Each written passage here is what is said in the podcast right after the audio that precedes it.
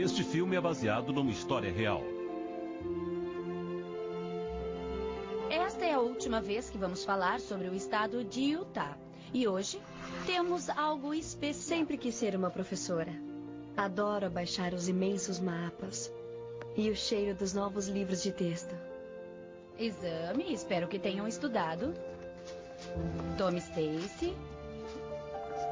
Adoro escrever meu nome no cabeçalho como se eu fosse uma pessoa importante. E outros planetas também. Tudo bem? Pessoal, aqui temos uma imagem da Terra, vista do espaço. Esta é uma foto de Marte. A escola era um lugar seguro onde eu tive um vislumbre do que eu queria ser. Imagem do sistema solar.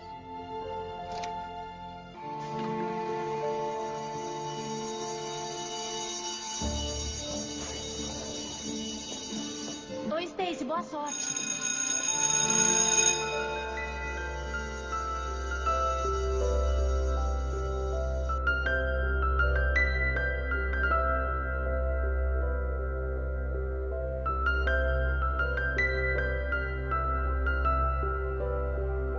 Ouvinte! Olá, você que está aqui com a gente no Escola Pública Podcast. Seja muito bem-vindo. O meu nome é Luciano e eu eu me emocionei bastante, mas eu acho que eu me emocionei nas horas em que os meus colegas não se emocionaram. Vamos ver, vamos ver. Olá, eu sou a professora Dani e eu queria ter sido aluno da professora Stacy Best. Olá, galerinha, tudo bem? Eu me entusiasmei com, com o filme do começo ao fim. Também tem alguns pontos que eu achei bastante relevantes para o nosso cotidiano e vamos ver o que, essa reunião nos prepara hoje.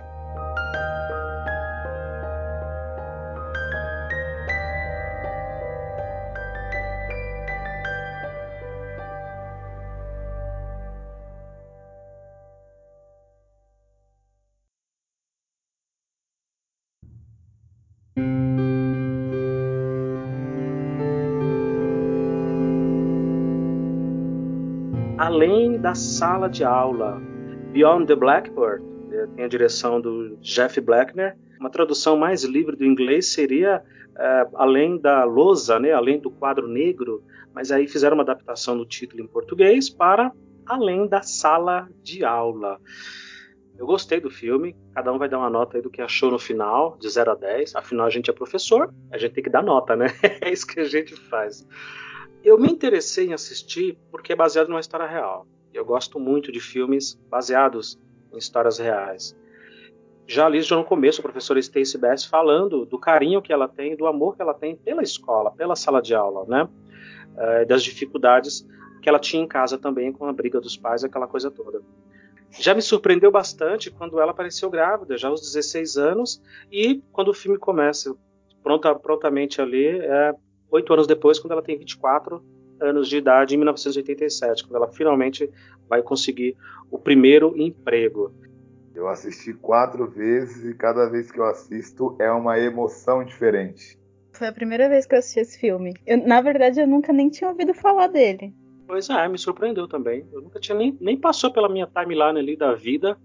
É um filme que passava ali no, no, no, nos canais a cabo, né? Aquele Space, enfim, os canais mais assim secundários de filme, desses que tem bastante comercial, interessante. Eu gostei bastante, por ser, como eu disse, uma história real, né? Uh, e aí, assim, eu não sei vocês, eu, eu sou um pouco chato.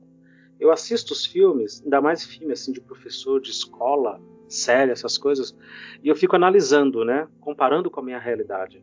Eu já vou dizer logo de cara que me assustou muito, me, me, assim, me chocou bastante uma realidade dessas num país tão rico como os Estados Unidos, gente. A gente está falando de 1987, que é quando aconteceu ali a história da professora Stacey Bass, um país extremamente rico, de primeiríssimo mundo, e aconteceu uma coisa dessas que para mim isso é coisa de periferia aqui de São Paulo, não de, sei lá, Estados Unidos. Então, mas eu acho que que a, a gente tem uma visão muito midiática dos outros países, né? A gente não tem essa essa visão mais minuciosa das periferias, dos, da grande massa, da maior parte da população. A gente só tem o que a, que a mídia nos traz, o que os grandes filmes nos trazem, essas coisas, né? Quando a gente sai assim para um outro lugar, a gente acaba conhecendo lugares mais periféricos que a gente não imaginava que teria, não. Quanto ao filme, né? Eu gostei bastante por ter trazido essa visão mesmo. Assim, surpreendeu, na verdade, em partes, né? Porque assim, você não tem nenhum contexto de filme falando sobre escola, de uma escola do centro, de uma escola muito bem renomada, que atinja a população, né? Isso é, é para é realmente ferir o nosso coração, para dar importância para nossa profissão. É um filme que ele, ele, ele foi lançado com um objetivo, sem dúvida, entendeu? E os filmes, você pode reparar que os filmes que estão direcionados à educação, eles têm um propósito.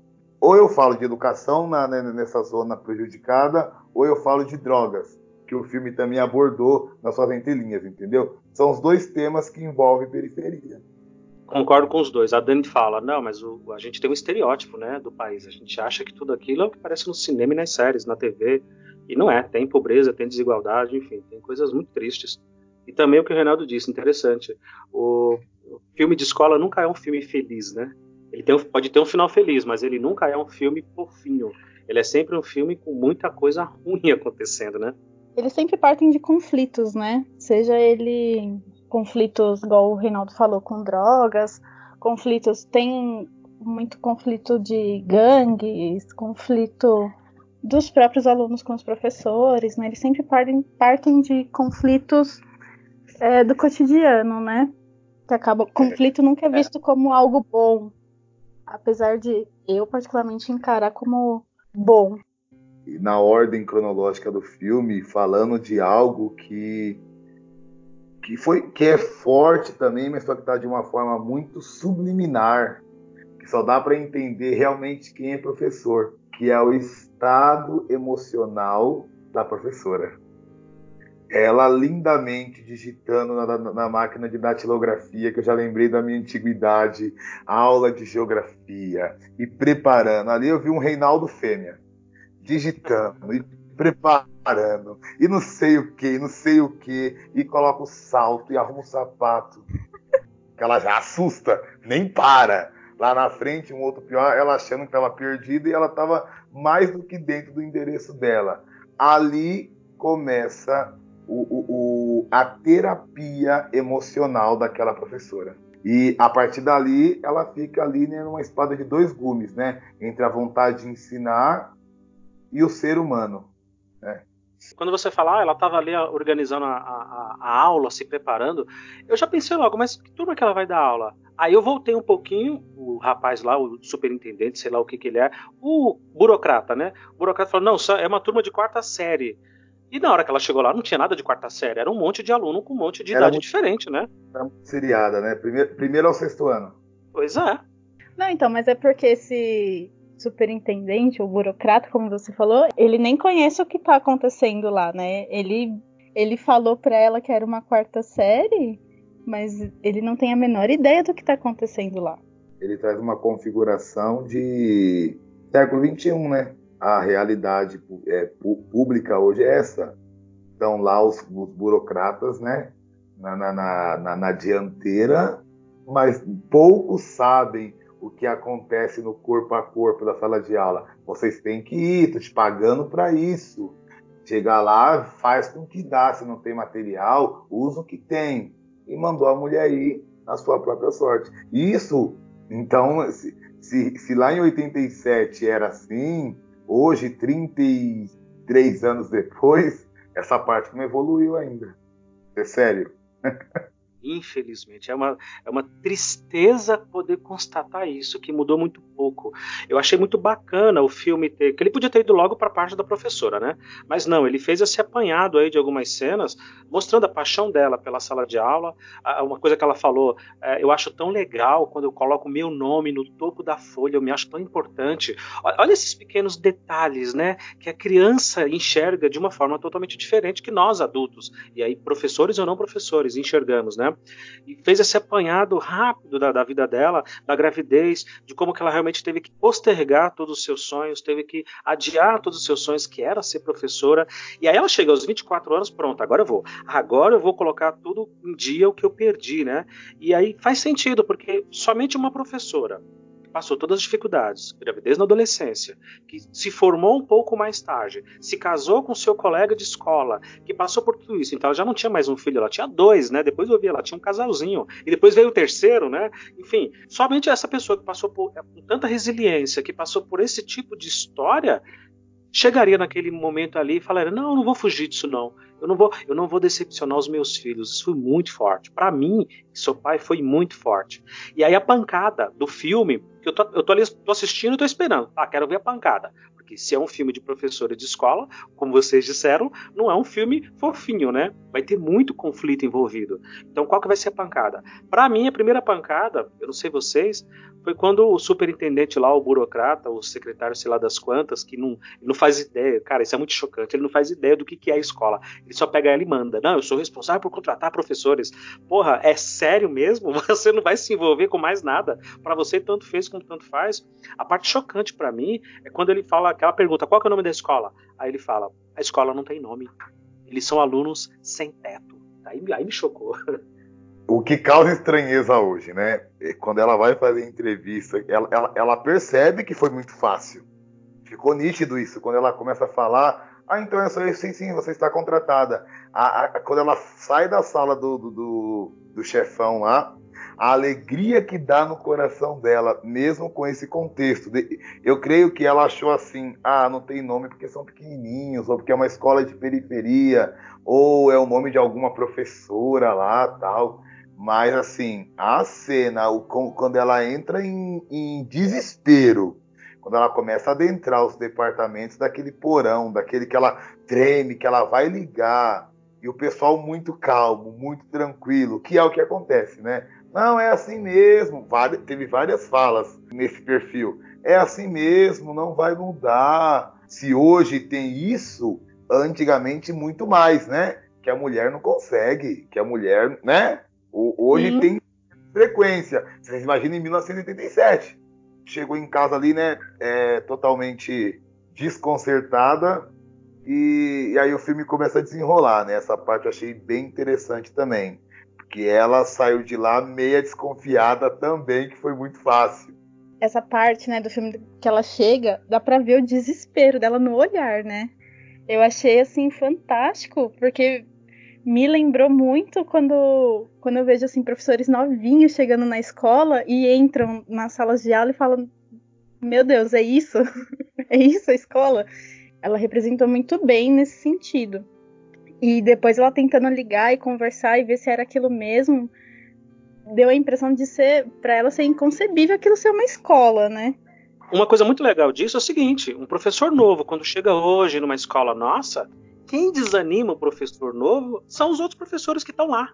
Então, a sala dos professores é que faz isso. Ela se encarrega disso, de dizer: nossa, você é tão novo, você é tão novinha, por que, que você não vai ter outra profissão? Sai disso. Nossa, isso aqui não dá nada. Jura, você tá aqui há quantos anos? 25 anos. Porra, não dá nada, você tá aqui há 25 anos, vou ficar. Só posso ficar, porque se não dá nada e você ficou, deve ter alguma coisa boa aqui. E ali não tinha sala de professores. Eu fiquei imaginando, quem é que vai desanimar ela? Quem é que vai desanimar? E quem desanimou ela foi a própria comunidade, né? Não só a circunstância e a falta total de, de material, mas a própria comunidade. A primeira parte que eu me emocionei primeiro momento que eu me emocionei de verdade ali da lágrima vir foi já na frustração dela em que ela falou não chega chega, isso aqui não dá para mim não. E aí, eu não lembro qual foi o personagem que. Acho que foi a, a, enfermeira. Ou foi o Johnny, né? Tem o Johnny, que é o caseiro ali que faz tudo, e a enfermeira, que são os dois principais ali junto com ela. E esse personagem responde para ela: Você tentou o dia todo. Eles, para eles isso significa muito. Porra, isso para mim foi muito forte. Nossa, foi um soco no estômago, né?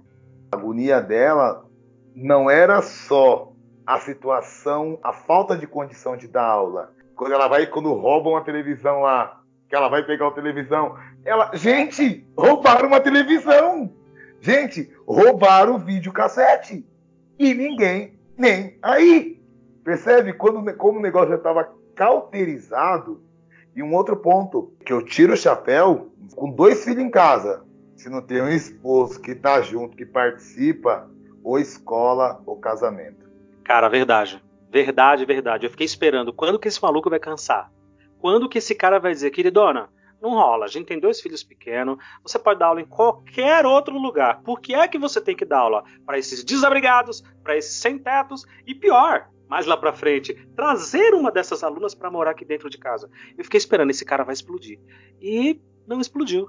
Se fosse ficção, Reinaldo e Dani, eu diria, ah, forçou. Forçou porque a realidade não é assim. Esse cara teria estourado, porque ficou nas costas dele. Ela, ela, dava, ela acordava ele, os, as crianças, botava na mesa para tomar café, já se arrumava e saía linda, maravilhosa. E o marido ficava em casa.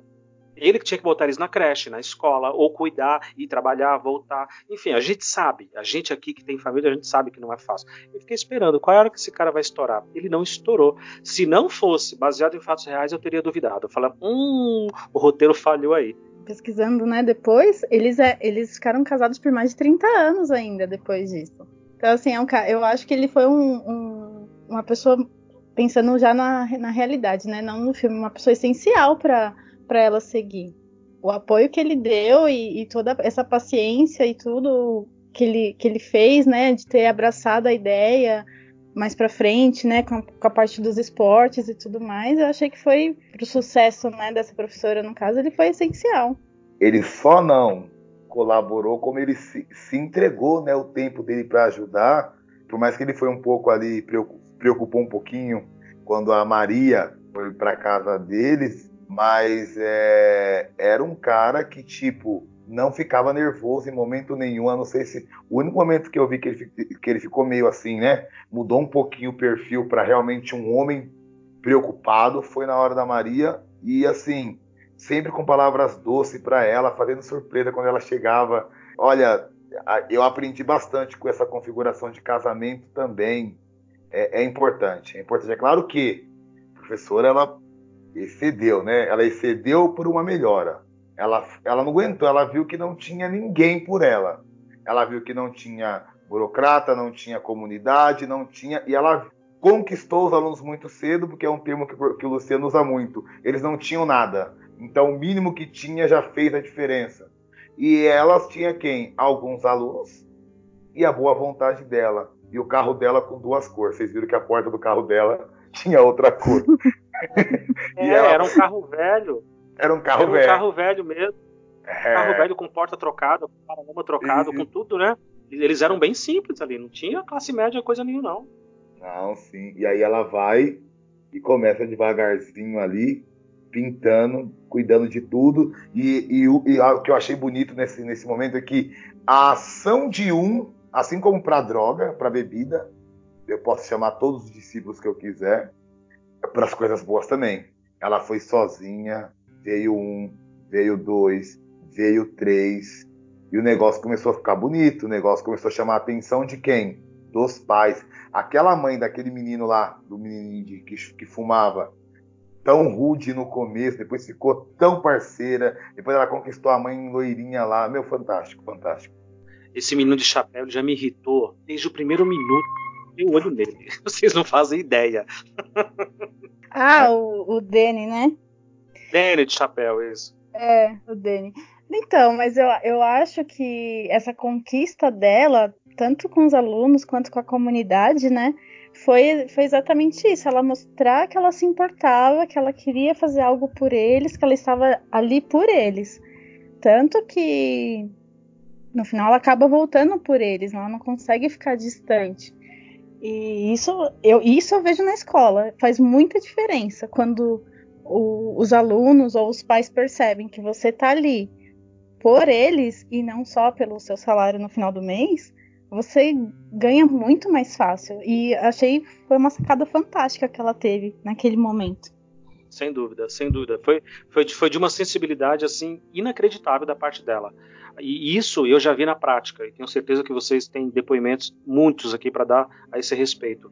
Quando você atende um pai e uma mãe fora do seu horário, quando você para tudo que está fazendo, e o pai e a mãe, ele é prioridade, ele é mais importante naquele momento, quando você é, dá o teu número de telefone, no caso hoje, em 87, isso não era tão possível porque não existia celular, ou sei lá, nos Estados Unidos eu já também já, já perdi aqui um pouco o rumo, mas quando você atende esse pai e mostra que ele é prioridade, de verdade. O filme realmente acertou nesse ponto. Você conquista aquela família e você tem não um pai ou uma mãe cobrando você, mas parceiros do teu lado.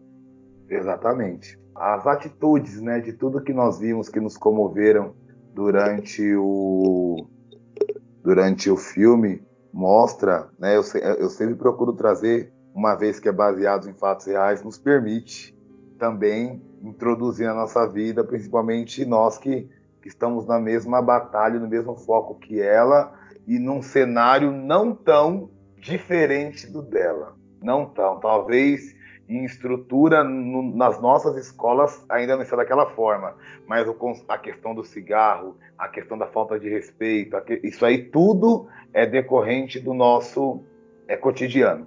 É, Para mim, o que fica da problemática, né, Rei, dos alunos terem uma família totalmente destruída. Isso daí se parece Sim. muito com a nossa realidade.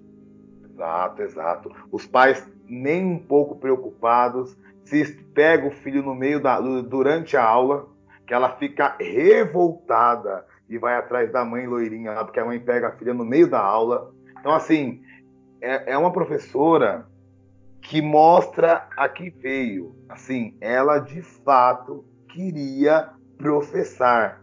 Ela de fato, é, ela poderia participar do podcast. O que é ser professor? Ia dar muito ibope para esse podcast também, viu? Porque ela assim.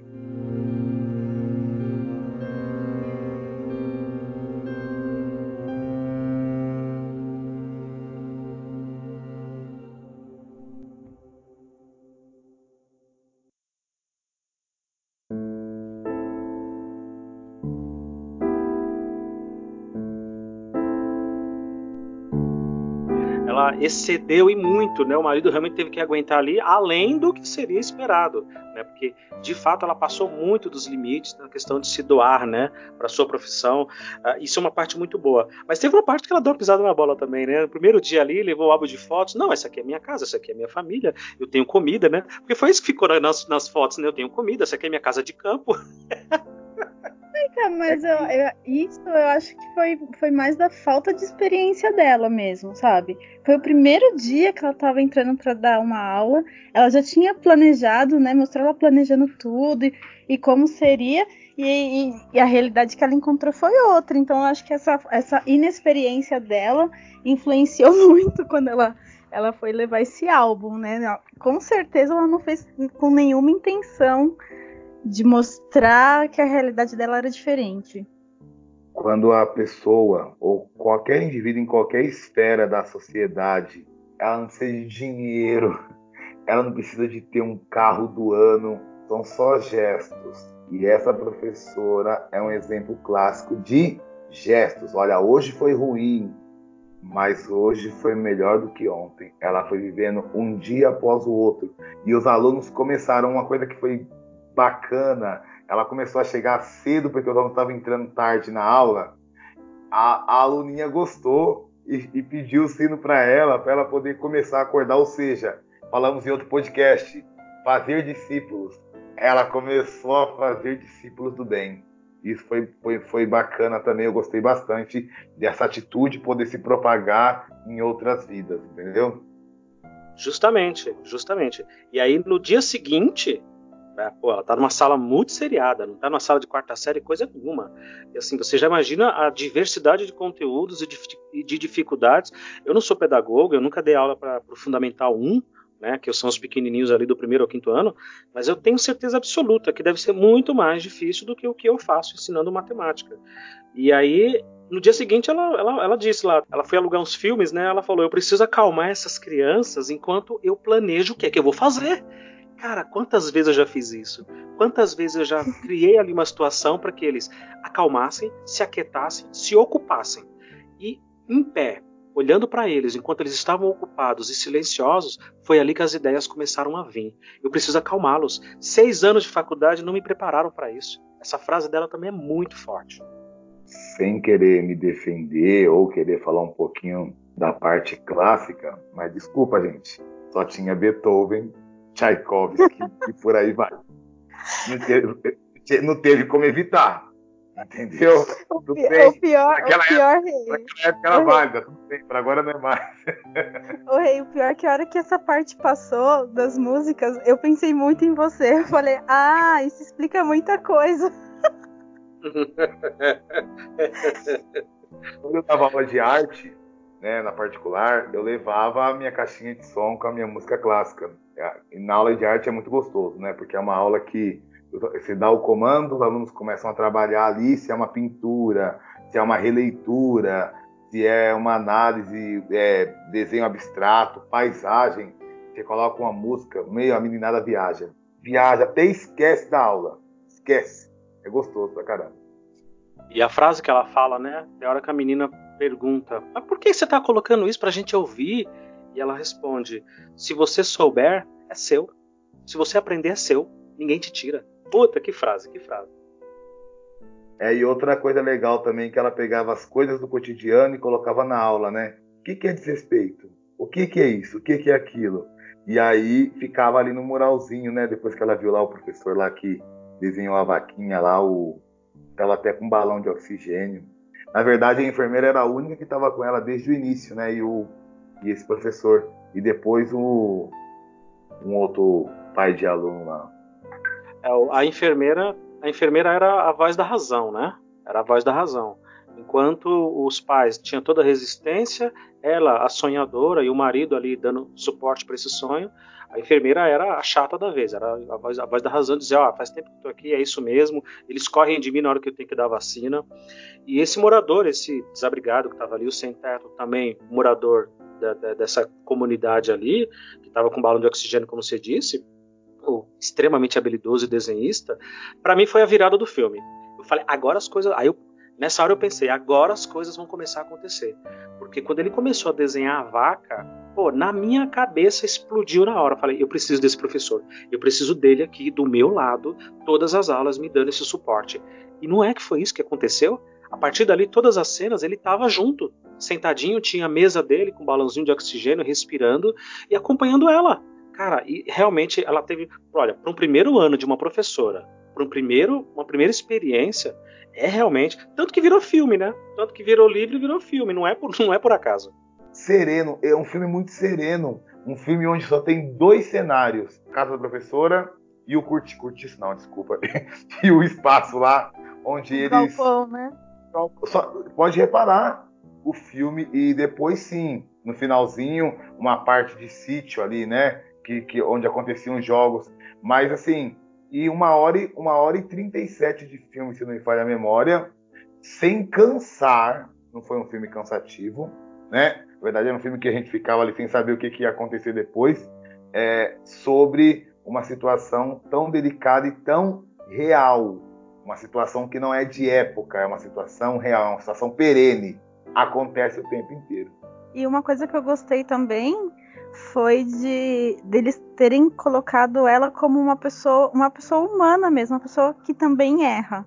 Porque a parte que ela fala de respeito, de ser respeitoso, e ela começa a pedir desculpa para os alunos, que ela fala que não foi respeitosa, que ela gritou com eles e tudo, eu achei que trouxe muito o lado humano, não só a professora perfeita, né? Porque ninguém é perfeito. E ela também não. Eu achei muito, muito bonito quando eles colocam essa parte também. Outra, outro ponto que também faz com que os outros sejam conquistados por ela, né? Porque ela não tenta ser a heroína de maneira nenhuma. Ela é uma pessoa comum tentando fazer o melhor que ela pode com o que ela tem, né? E vamos combinar que ela não tinha que pedir nada de desculpa, né? Porque foi super coerente a fala dela. Na verdade, ela fez uma gentileza mediante a fragilidade daquelas crianças, porque eram crianças que sentimentalmente estavam fragilizadas, né? É tanto que os, os meninos lá começaram a dar ouvido para coisinhas que ela falava que era de coisa infantil, né? De tanto que eles precisavam de uma atenção, de alguém que ouvisse. Outro detalhe que eu achei bacana, o novo, né? Quando eles chegam na sala que vê algo diferente, ela não colocou placa, que a escola ia ser nova. Eu, eu acho que eu nem dormia. Se eu chegar com um domingo, fizesse um negócio daquele, eu já dormia na escola para receber o primeiro aluno ali.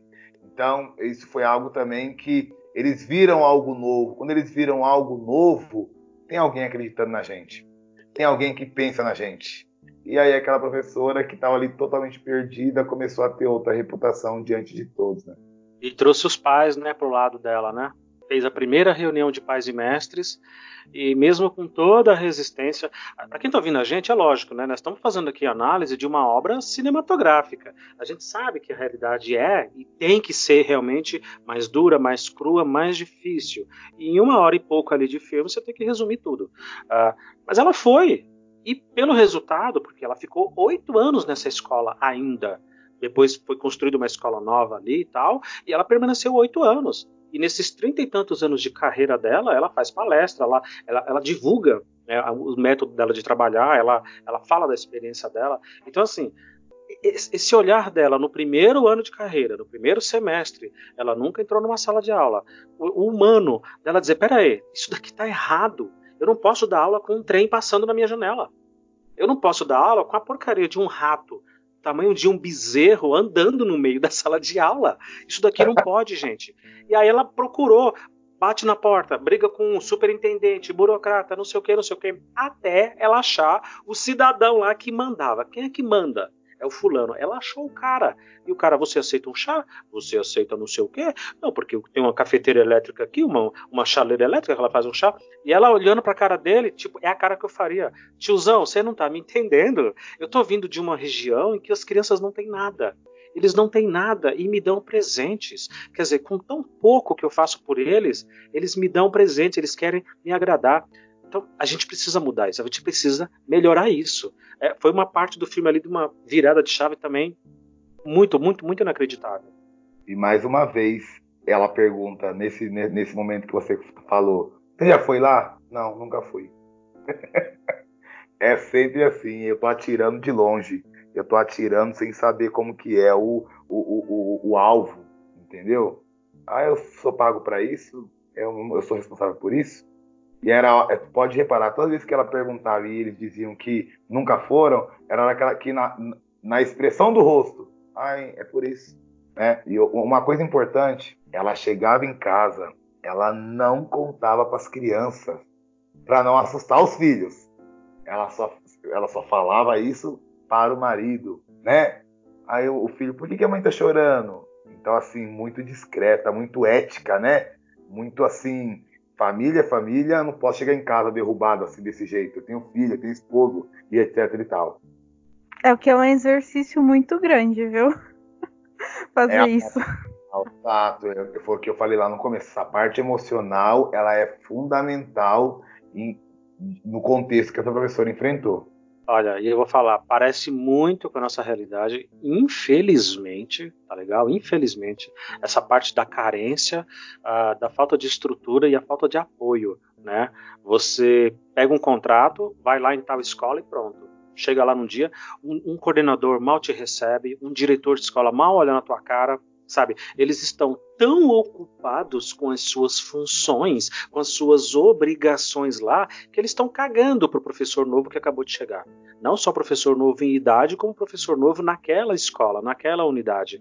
Então, assim, é tudo muito impessoal, né? É, tudo, é, uma, é uma, uma engenharia que se montou aí, um maquinário perverso que se montou e que as pessoas não conversam mais, né? Tipo, não, peraí, chegou aqui um colega, vou te apresentar a escola, você vai conhecer aqui, pode pai, então vamos lá. A resistência que ela enfrentou ali foi, foi inacreditável.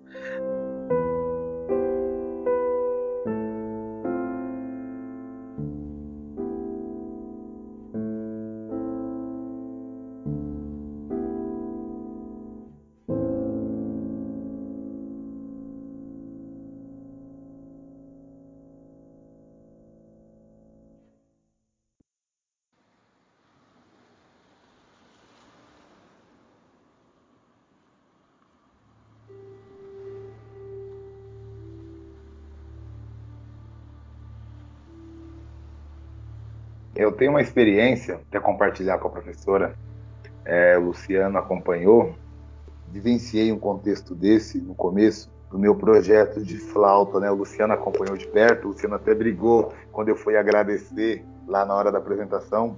Eu cheguei numa escola novo, cheio de vontade. Lógico, a escola não tinha um contexto como esse, um tanto parecido. é, no sentido de omissão, não sei. Vai lá, professor é na sala e tal. E aí eu comecei o projeto de flauta, ninguém sabia, ninguém podia ajudar, ninguém ninguém se interessava. E aí, na hora do concerto de flauta, que no meu momento foi o momento em que a escola estava toda pintada, em que veio o burocrata, que veio aquele monte de gente, e aí sim que passaram a reconhecer, puxa vida, aquele, aquele fu, fu, fu, fu, fu da flauta chegou nisso, né? Então eu, eu vivenciei um pouquinho, na, lógico, nada comparado à escala dessa professora, mas no sentido de ter pessoas que pode ajudar, que pode colaborar, que está ali o dia inteiro mas que pouco importa com o que você está fazendo. Arnaldo, você está sendo muito modesto. Você, de novo, agora eu vou ter que te dar bronca aqui no podcast. O que você fez ali é revolucionário. É revolucionário. Eu espero que a gente volte a trabalhar juntos de novo e a gente tenha a chance de dar corpo a isso. Uh, você reuniu um monte de alunos que nunca tocaram nada na vida. Você tirou dinheiro do bolso, comprou flauta doce, os poucos alunos que puderam pagar, você foi lá e comprou no seu cartão para depois recolher ali as doações de alguns colegas, ensinou ao longo de meses, de graça, tá? No teu contraturno, sem receber um único centavo, porque não era importante o dinheiro, o importante era ensinar música. E você montou um coral de flautas. E no final do ano, esses alunos apresentaram para o período da manhã, para o período da tarde, para o período da noite, apresentou para o pai, para o papa, para todo mundo, para o vice-prefeito. Dani, apareceu todo mundo, apareceu gente de tudo quanto foi buraco para assistir aquilo ali. Sabe quando o filho não tem valor em casa, que a mãe fala, você não faz nada, você não presta. Aí os vizinhos Sim. começam a dizer, nossa, esse menino é tão bom, esse menino é tão educado. Quer dizer, precisou os outros reconhecerem lá fora e enxergarem o trabalho dele para que ele fosse valorizado. Ah, eu me lembro claramente você está falando aí, Reinaldo, não, que também talvez não seja, não seja nesse contexto tão grave. É grave. Para mim, está no mesmo pé. Porque eu me lembro de alguém perguntando lá para um, um, dos funcionários da escola, não vamos aqui trabalhar com nomes, evidentemente, e alguém perguntou: Ô tia, é, quando que vai ser a apresentação das flautas? Porque os alunos estavam ali oriçados, né? Ah, e aí essa pessoa respondeu: Ah, não sei não, pergunta lá para o Reinaldo. E era uma pessoa que estava envolvida na organização. E esse tipo de coisa, Dani, eu não deixava chegar no Reinaldo para ele não desanimar. Ele ficava Sim. comigo, e aí, como é que tá? O que, que, você acha? Vai rolar? Eu falei, cara, sucesso, vai rolar, é isso mesmo, parabéns. Mas lá nas costas eu tava ouvindo muita ah. gente, ai, que saco, ai, sexta-feira, ai, sexta-feira, né, que vai ser, né? Ou é terça, ai, que droga, ai, é verdade, ai, tem, tem um negócio do Reinaldo lá, tem um negócio do Reinaldo lá. Ninguém abraçou. Ninguém abraçou, nem financeiramente, nem com tempo, nem para fazer bilhetinho para as famílias assinarem, sabe? Então, assim, quando deu certo, nossa, que bonito, parabéns, professor Rinaldo, parabéns, nossa, estamos aqui. Aí esse filho de uma égua chega lá na frente no palco, depois de tudo isso, e fala assim: não, porque eu quero agradecer a senhora diretora, eu quero agradecer o senhor vice-diretor, eu quero agradecer é. o grupo de coordenadores, e eu na plateia querendo explodir. Falar, filha da puta, você não pode agradecer esse povo porque ninguém fez nada por você. Essa que é a verdade. E ele lá, todo educado, bom, como ele sempre é, de coração, uma pessoa melhor do que eu, evidentemente, né? Não, porque eu gostaria de agradecer a todos que colaboraram e fizeram isso aqui ser possível. E quando, quando ele desceu, ele aí, o que, que, você achou? Eu falei, você tem que parar com essa porra. O quê? De agradecer aos outros. Tem que agradecer a você mesmo, não foi, Reinaldo? Eu falei, ó, eu gostaria de agradecer a mim mesmo e agradecer a Deus por ter me dado a minha força e o meu talento a mim mesmo. E é isso aí, muito obrigado. ai, ai. Não, mas é, isso acontece mesmo, né? A gente vê aqui, por aqui também tem professores que elaboram projetos super bacana e tudo para executar o negócio, a galera já tipo literalmente vira as costas e fala: "Meu, isso é chatice. Pra que, que você tá fazendo isso? Você é louco. Por, por quê? Você tá ganhando para isso?" É, é, existem de todas as, as formas pessoas para poder puxar para baixo. É, é, acho que é essa essa a visão que eu tenho. É, são pessoas puxando para baixo para afogar o, o projeto, a iniciativa. E eu acho que o Renato tinha que ter feito isso mesmo. Tinha que ter agradecido a ele mesmo, a Deus e a ele mesmo de novo. Porque as pessoas, uh, os outros, cara, infelizmente, eu não sei o porquê, não sei explicar esse fenômeno, mas não, não, não existe união, velho. Uma, uma coisa super importante de comentar aqui agora. Ontem, Ontem eu recebi uma mensagem muito legal de um professor dizendo: pô, eu estou no começo de carreira, já ouvi tanta coisa ruim, já tentaram me desanimar tantas vezes, e ouvindo vocês falar, tá me dando força para pensar e fazer. Eu vou fazer a minha parte, eu vou fazer o melhor que eu puder porque essa é a profissão que eu escolhi. Então, sempre fique esse recado para você, professor, jovem de idade, velho de idade, jovem de carreira, velho de carreira, não desanima. Cuidado com as palavras. Às vezes um comentário, uma brincadeira desanima tanto o colega. Eu às vezes vi colegas fazendo projetos tão bobos, tão assim, que para mim, para mim, não tinha significado e importância.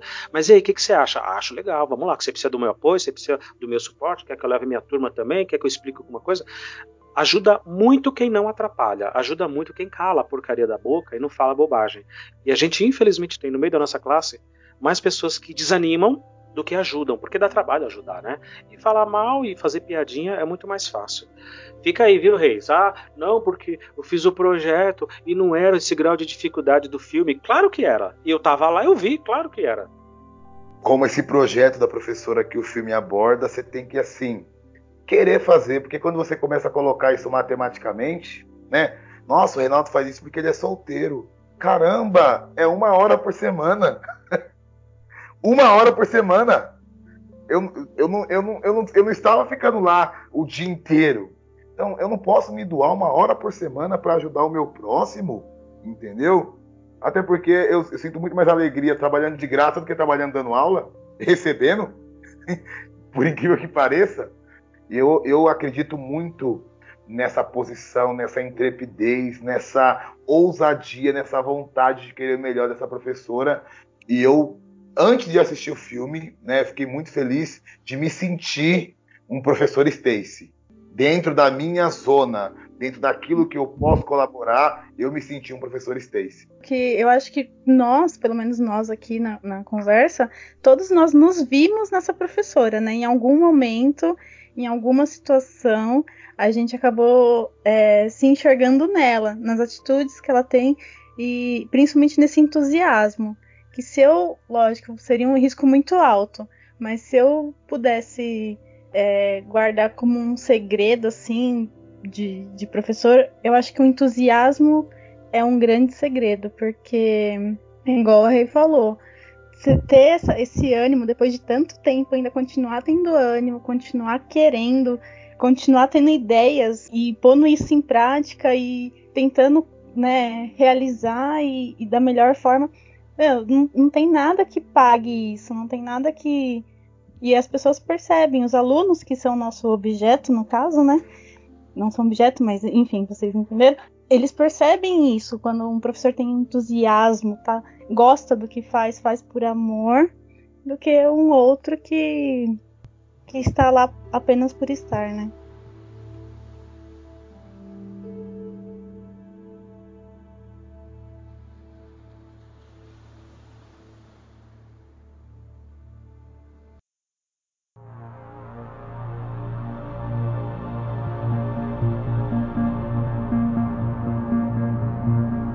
Uma das coisas que me deixou assim um pouco aliviado no filme foi de ninguém ter morrido, né? Porque sempre tem uma morte, né? Uma tragédia, uma coisa muito grave assim, uma tristeza horrorosa nesses filmes.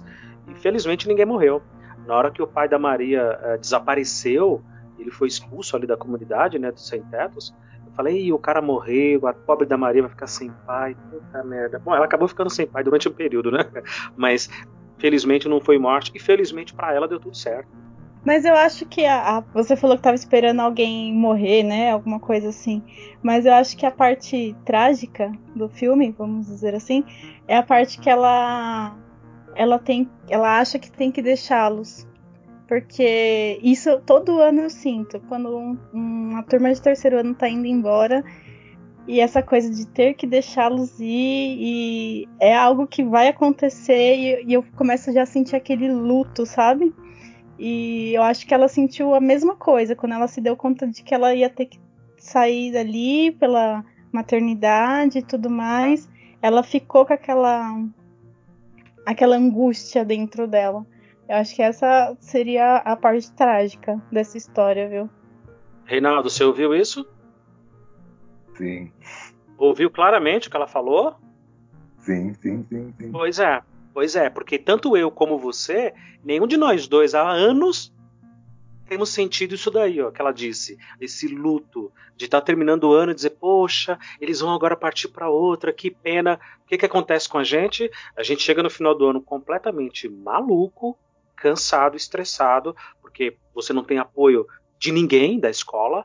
Então, por isso que eu peguei no teu pé, cara, vamos mudar de escola, vamos procurar uma outra escola para a gente tentar se encontrar num outro meio com um pouco mais de estrutura e de apoio, para que a gente tenha essa sensação que a Dani comentou aí, de chegar no final do ano e, poxa, acabou? Ah, caramba, eu não queria que acabasse. Mas vocês vão embora? A gente não tem essa sensação. Eu não tenho essa sensação, infelizmente, há anos. A minha sensação é de alívio. Ufa, acabou. Gente, eu não tenho apoio também. Muito pelo contrário, a maioria das coisas que acontecem na escola, é, dentro da sala de aula, o, o máximo que eu tenho são dois professores que acabam. A gente fecha num numa fala, num projeto, numa ideia e, e segue com eles. Apoio do restante, eu nem conto com isso, nem conto. Eu esqueço que o resto existe, para mim são os alunos e aqueles dois professores e acabou. No, no, o resto, para mim, não existe, viu? Não vai achando que é a, a, escola da Dani apoia ela, não, muito pelo contrário. É que assim, a gente sabe que na sala de aula nós somos os esqueceram de mim todas as versões, né? Mas assim, a nossa escola, ela tem um contexto assim muito distante. É como se a, a, a, a parte da, da direção e gestão fosse a 100 quilômetros da sala de aula. É nessa situação onde os alunos conseguem perceber esse distanciamento, essa apatia por eles, entendeu? E, e, olha que eu sou um professor muito assim, paisão. Eu, me, eu, eu, pego muito afeto pelos alunos, assim, sabe? Muito, muito. Eu não vejo o aluno como menino, é, é, não, eu vejo, eu, eu, vejo como filho, mesmo não tendo filho. E, o Luci, e você comentando, eu fiz essa reflexão que o Luciano colocou mesmo. É, realmente, olha que eu peguei o ano passado, sexto ano, que é a turminha do coração. Né? O sexto ano é o primeiro ano do Fundi 1 eu troquei de turma sem remorso nenhum. Eles estão hoje num piso, eu estou em outro. Eu nunca desci para poder vê-los, nem depois de um ano. E realmente, eu já trabalhei em escola, eu já, que realmente eu senti falta dos alunos. E o Luciano colocou algo muito importante através da sua fala. Eu não senti falta. Eu não senti falta. Eu não peguei nenhuma turma que eu tinha no ano passado. Nenhuma. Toda turma diferente no mesmo período e eu não sinto falta deles. Não sinto falta de entrar na aula deles. É verdade. É, se não, sim, sim, realmente. Isso faz todo sentido. Uh, e eu me perdi. Sinceramente falando, eu me perdi. Eu achei que estava bombando, que estava sendo um baita de um profissional, e apesar de todo o abandono da, da, da gestão da escola, eu achei que estava fazendo um baita de um trabalho. Quando eu comecei a tabular as informações e a ver que nem isso estava sendo bem feito, aí a frustração dobrou. Aí eu falei, não, eu preciso mudar de escola, eu preciso mudar de ambiente, para sentir isso que a Dani falou, para sentir essa sensação de, poxa, acabou o ano, e caramba, não, ano que vem eu quero estar com vocês. Se vocês não. Né, quem, quem vai para o sétimo, quero dar aula para o sétimo, quem vai para o oitavo, quero dar aula para o oitavo. E não, pelo contrário. O que aconteceu foi tipo, ó, aquela turma do ano passado, nem pensar, tá? E não que eu odiasse eles ou que eu é, é, achasse que eles são os piores alunos do mundo. Pelo contrário, a gente conseguiu desenvolver muita coisa boa.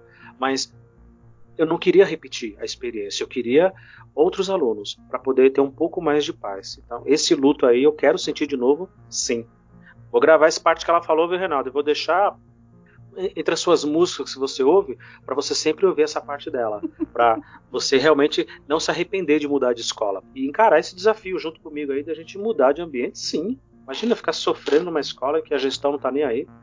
Na gestão da nossa escola, eles eram os burocratas lá do filme. Você já foi na escola? Você sabe onde é que fica? Os nossos gestores era a mesma coisa, eles não sabiam onde é que era nem onde ficava. De verdade verdadeira. Estavam lá, mas não estavam. Uma das coisas que me impressionou bastante ao longo do filme, e eu fiquei pensando isso quando acabou, é de que como é difícil, né? Como seria difícil hoje se a gente quiser levantar e arregaçar as mangas e mobilizar as nossas turmas para pintar uma escola, para é, decorar nossa escola, deixá-la mais bonitinha, fazer o que a professora Stacy fez ali ao longo da, da, sua jornada naquela escola no filme, que o filme retrata muito bem.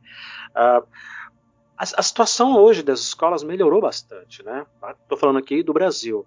Hoje o Estado ele oferece uma, uma, uma, um suporte para o aluno, uma escola pelo menos o prédio, ele não é tão deteriorado como aquele galpão lá onde a professora deu aula.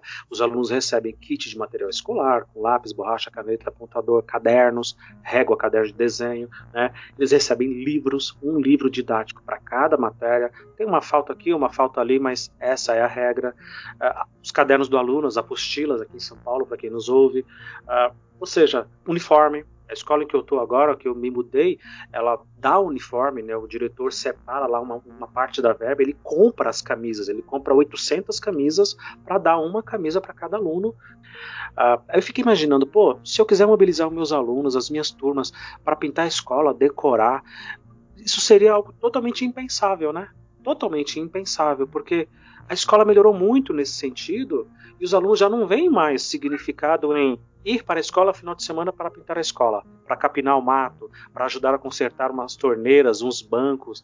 Ou seja, isso daí infelizmente se perdeu um pouco. É, hoje, na verdade, é como se fosse um, um, um computador da vida, né? Tá tudo pronto ali, é só para eu acessar. Eu não tenho que construir. Tá pronta. Eu tenho só que acessar ou destruir.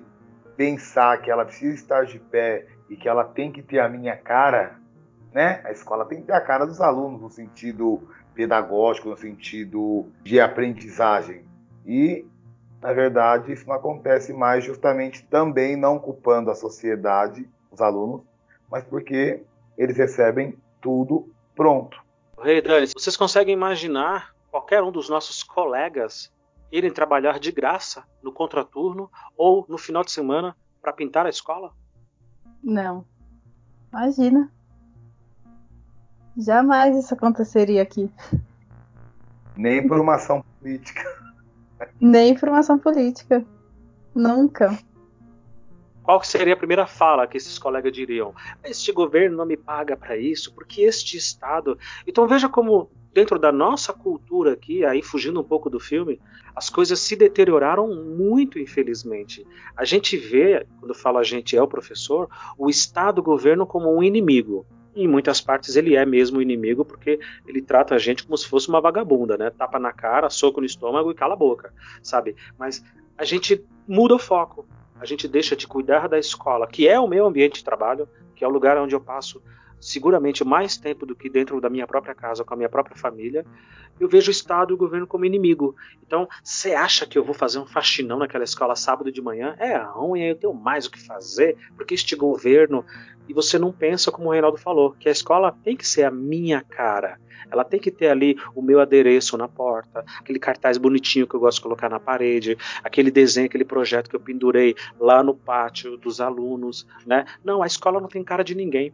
Reparem, eu entro em várias escolas estaduais, aqui dentro da nossa realidade em São Paulo, e eu vejo que as escolas parecem, infelizmente, um pouco uh, como a, o galpão que a Stacy encontrou um galpão aberto, cheio de tralhas, cheio de pessoas e nenhum conteúdo. Cara, isso é muito triste. E aí eu volto àquele assunto do podcast anterior. É, é nesses caminhos que eu, que eu sou pessimista sentido até agora não mais educacional, né, mais estrutural. Não se, não se constrói esses valores, não se constrói, entendeu? Eu fico pensando se aquelas matérias que existiam no passado é, estivesse hoje, estudos sociais, educação moral e cívica, eu não sei se elas fariam sentido hoje. Elas iam sofrer uma contradição muito grande, entendeu? Porque os valores hoje são outros e valor não muda, né? Eu entendo que os valores não, não, se alteram, entendeu? Assim, né? Que nem você falou de colocar o, o cartaz que você gosta e tudo. Eu tenho um, um, uma das minhas aulas no terceiro ano do médio é que eles montem a linha evolutiva do tempo, né? Então, cada grupo vai fazer um, uma parte e depois eu monto na parede, todinha. Todos os meus terceiros anos, no final do ano, tem a linha evolutiva na parede. Agora que eu me dei conta do porquê a linha evolutiva permanece lá até até quando eu quiser, porque eles vão embora e a linha tá lá intacta. Eles não tiram, eles gostam disso. E Sim. nossa. Eu não, eu não tinha parado para pensar nisso. Que, que, que de é, repente falte, falte muito isso para não né? Lógico, eu não sou detentora do saber absoluto, mas falta isso, muito isso para os demais colegas, para os demais alunos, para tudo, né? Isso, Dani, cria identidade. E quando a gente se identifica com alguma coisa, a gente tem cumplicidade com aquilo. Uma das frases bacanas do filme foi quando a enfermeira e o, e o próprio Johnny também, que é o, chefão ali, o caseiro que organiza tudo, ele disse: Todo mundo aqui está de passagem. E você também. Ele apontou para ela e falou: E você também, um dia você vai embora. Pô, isso é muito tocante. Quando eu assumi meu cargo, finalmente, de efetivo, depois de passar num concurso, e eu escolhi uma escola, eu escolhi um bairro em que eu fui morar, porque foi tudo assim, foi tudo junto. Eu abracei a escola e eu falei: não, isso aqui, eu vou passar os próximos 30 anos trabalhando nisso daqui, vou me aposentar e vou fazer uma história aqui. Daí a minha frustração. Uh, eu não tive a menor dúvida. E aí eu comecei a olhar que todo mundo, diretor, vice-diretor, coordenadores, muitos professores, estavam ali de passagem. Pior ainda, pior ainda, não só está de passagem, como fala mal do lugar onde trabalha, fala mal da própria profissão, fala mal dos colegas, fala mal do aluno. Então isso foi me chocando, foi me deprimindo, porque eu percebi que todo mundo estava de passagem. Eu era o único bobão ali. Aí chegou outro bobão também na sequência que chama-se Reinaldo Constâncio e falou: caramba, vamos abraçar. Aí isso me deu esperança, me deu fôlego. Pô, mas foi uma falsa esperança e um falso fôlego, porque isso me fez sofrer mais ainda. E aqui eu já estou desabafando, porque eu vi que todo mundo estava de passagem. Todo mundo estava tratando realmente a escola como uma latrina, pior do que os próprios alunos tratam.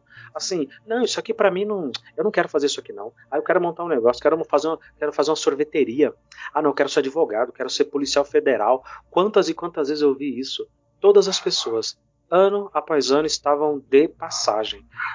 Não, essa questão do estar de passagem, né, que você comentou, realmente eu vejo que muitos têm esse sentimento e eu, eu sofro bastante porque eu sou essa pessoa que não quer estar de passagem, que quer continuar. Como eu comentei com vocês no, no outro, né? Eu, eu sou muito resistente assim, eu não, não quero é, trocar de escola e eu gosto da onde eu tô.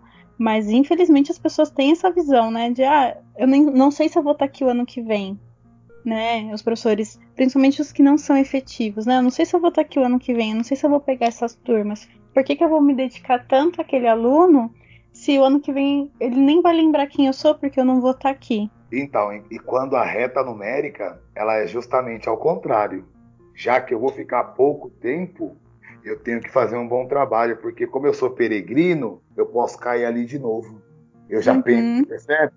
As pessoas pensam errado. Eu acho tão legal quando você tá ali se apresentando.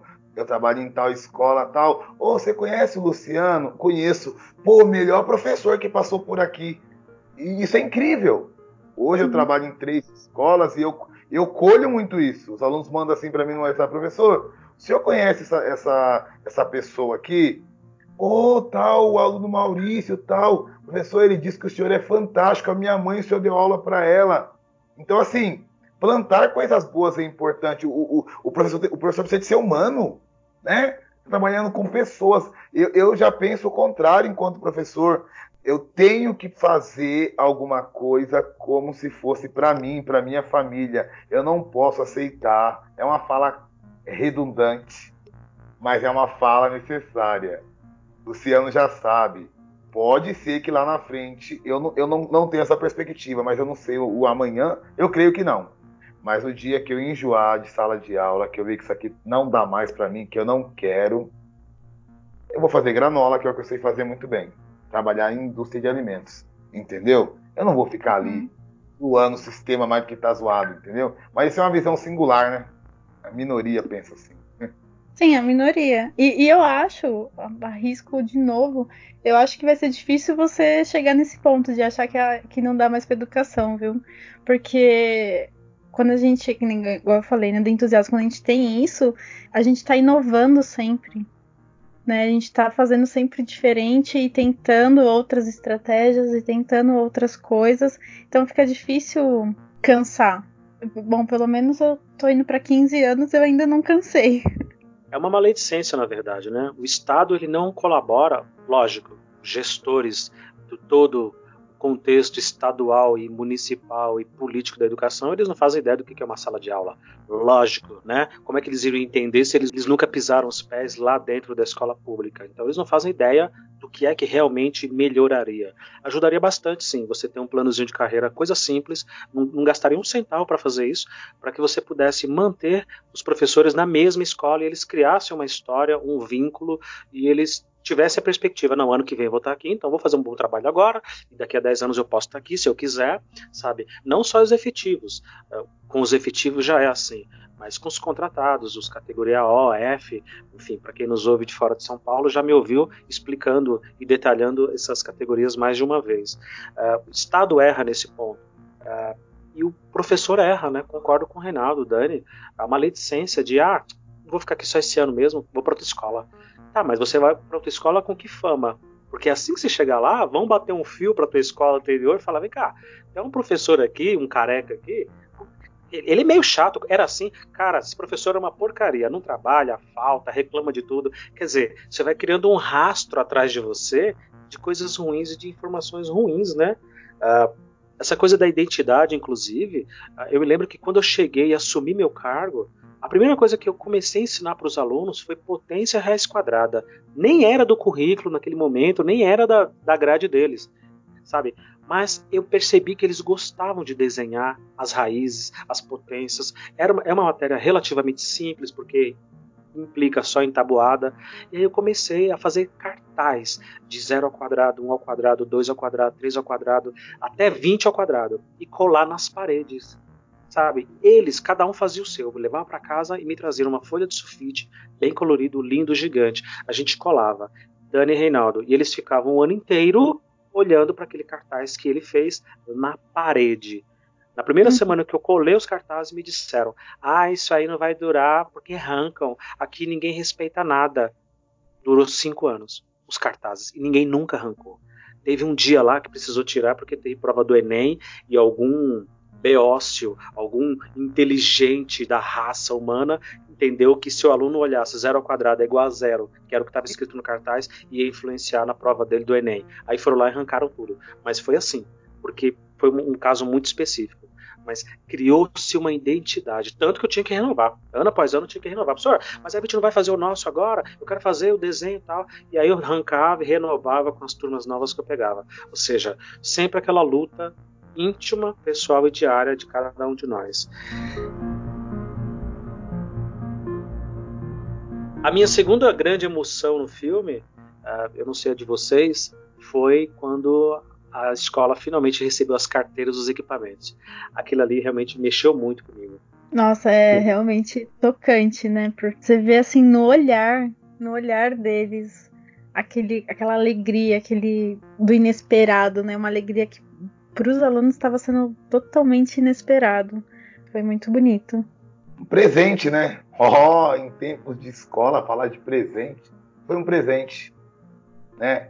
Eles, na verdade, os alunos nem percebem hoje que a escola foi pintada no começo do ano, de que as mesas nós temos que ficar passando de sala em sala para poder informar os alunos das novidades. Eles não conseguem perceber. E lá, pelo contexto que eles se encontravam, eles conseguiram perceber.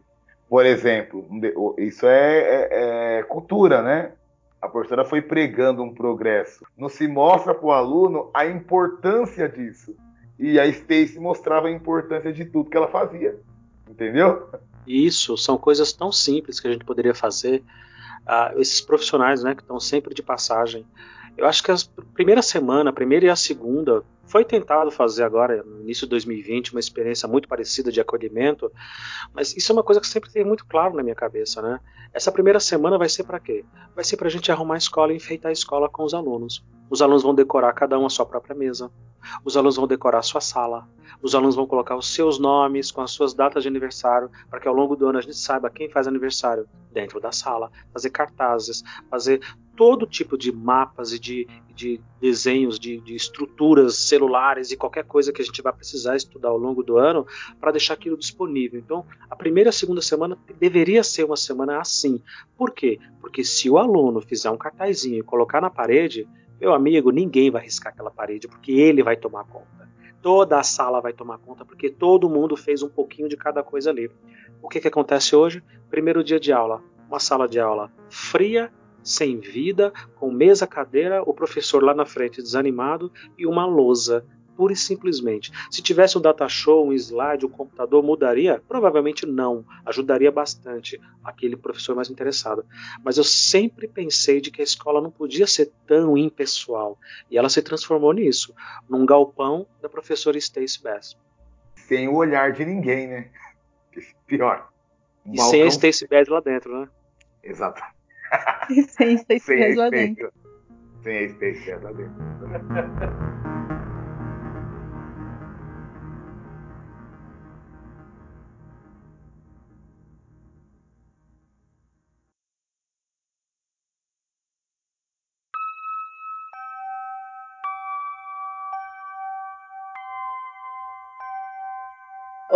Você comentou, né, do, da primeira semana, né, organizar os materiais, organizar tudo pro, pro, pro ano letivo. Eu lembrei o ano passado, veio material de transição pra gente trabalhar e dentro dele tinha uma parte que era de botânica.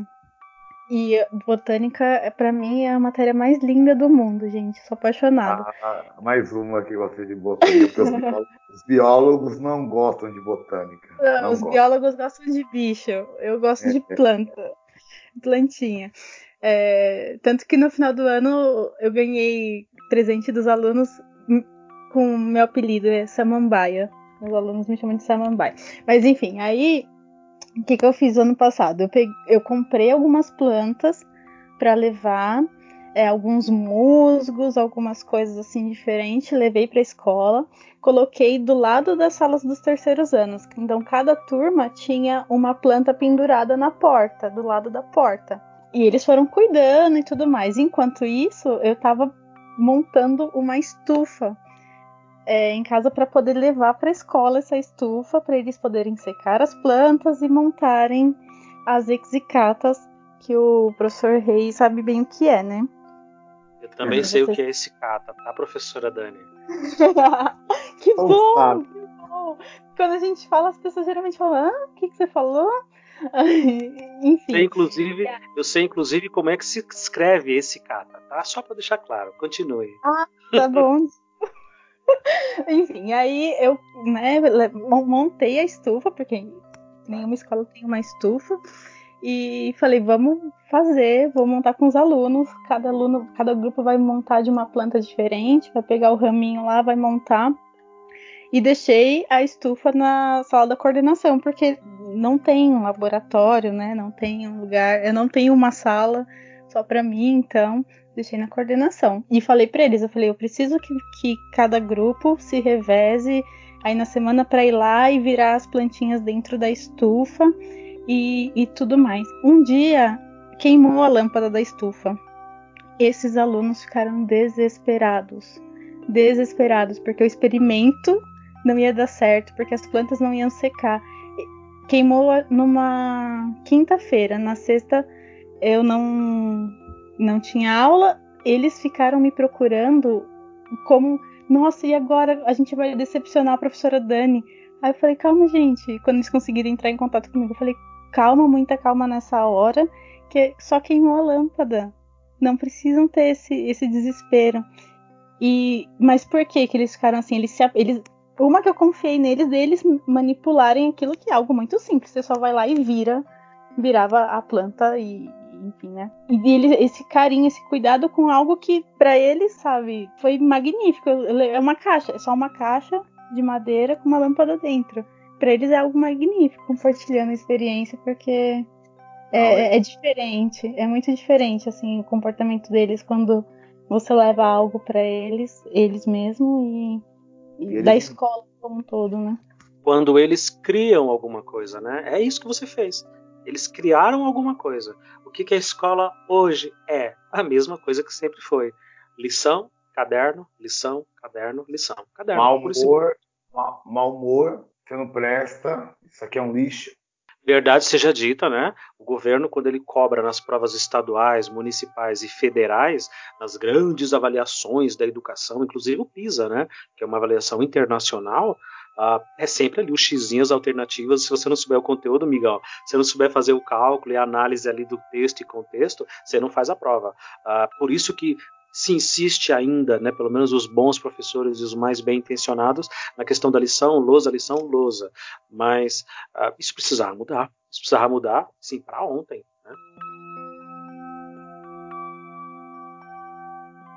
Além da sala de aula, filme de 2011 da professora Stacey Bass. Eu quero saber de vocês qual é a avaliação que vocês fazem, de 0 a 10, afinal de contas, somos professores, é isso que a gente faz na nossa vida, é dar notas. Uh, começando por você, Dani. Bom, eu gostei bastante do filme, eu achei que ele, ele trouxe uma realidade bem bacana, de uma forma bem até leve. Eu acho que a realidade, como você falou, é, ela é mais cruel, e, então ele trouxe de uma forma leve. Eu dou nota 9.75. Olha, é, é um filme que eu assistiria mais vezes. E assim, se eu fosse é, dividir essa nota na, na, nas competências, já que falar de professor, vamos lá! Nas competências e habilidades que o filme mostra, parte humana, nota 10, parte familiar, nota 10, Parte pedagógica, nota 10. Parte social, nota 10. Filme completo, completo para mim. Se aplica nos dias atuais de ponta a ponta. É isso aí, o filme realmente é muito bonito.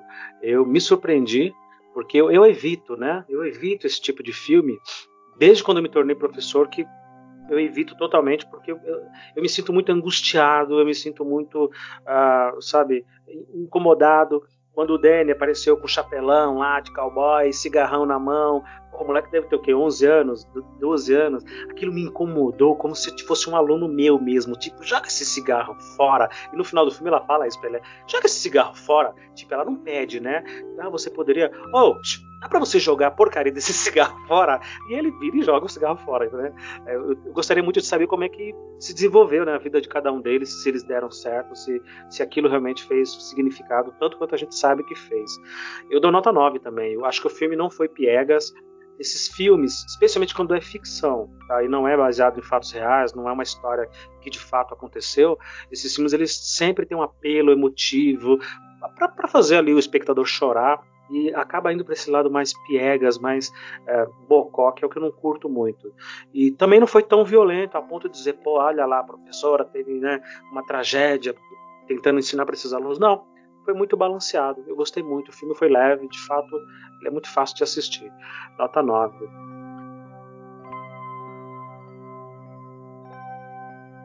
Gente, obrigado. Dani, Rei, mais uma vez, parceria aqui no Escola Pública. E para você que nos ouviu até agora, muito obrigado também. Um abraço.